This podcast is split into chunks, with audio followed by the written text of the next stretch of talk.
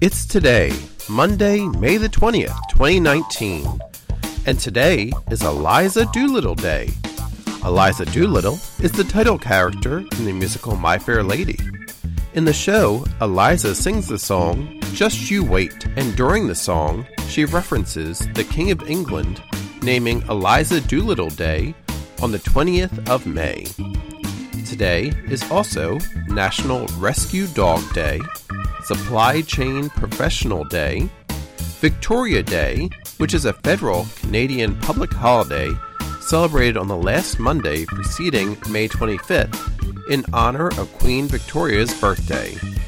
It is Weights and Measures Day and World Autoimmune Autoinflammatory Arthritis Day. On this day in 1927 at 7:40 a.m., Charles Lindbergh took off from New York to cross the Atlantic for Paris aboard the Spirit of St. Louis.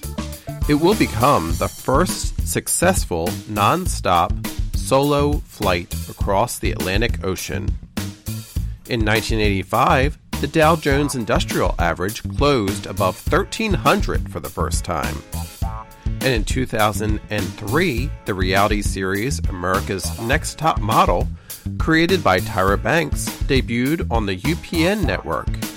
In 2015, David Letterman, after 33 years hosting The Late Show with David Letterman, hosted for the last time.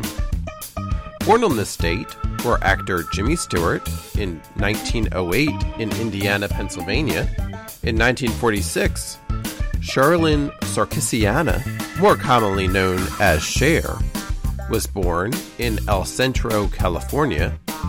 And Earl Charles Spencer, the brother of Princess Diana, was born in 1964 in Sandringham, England.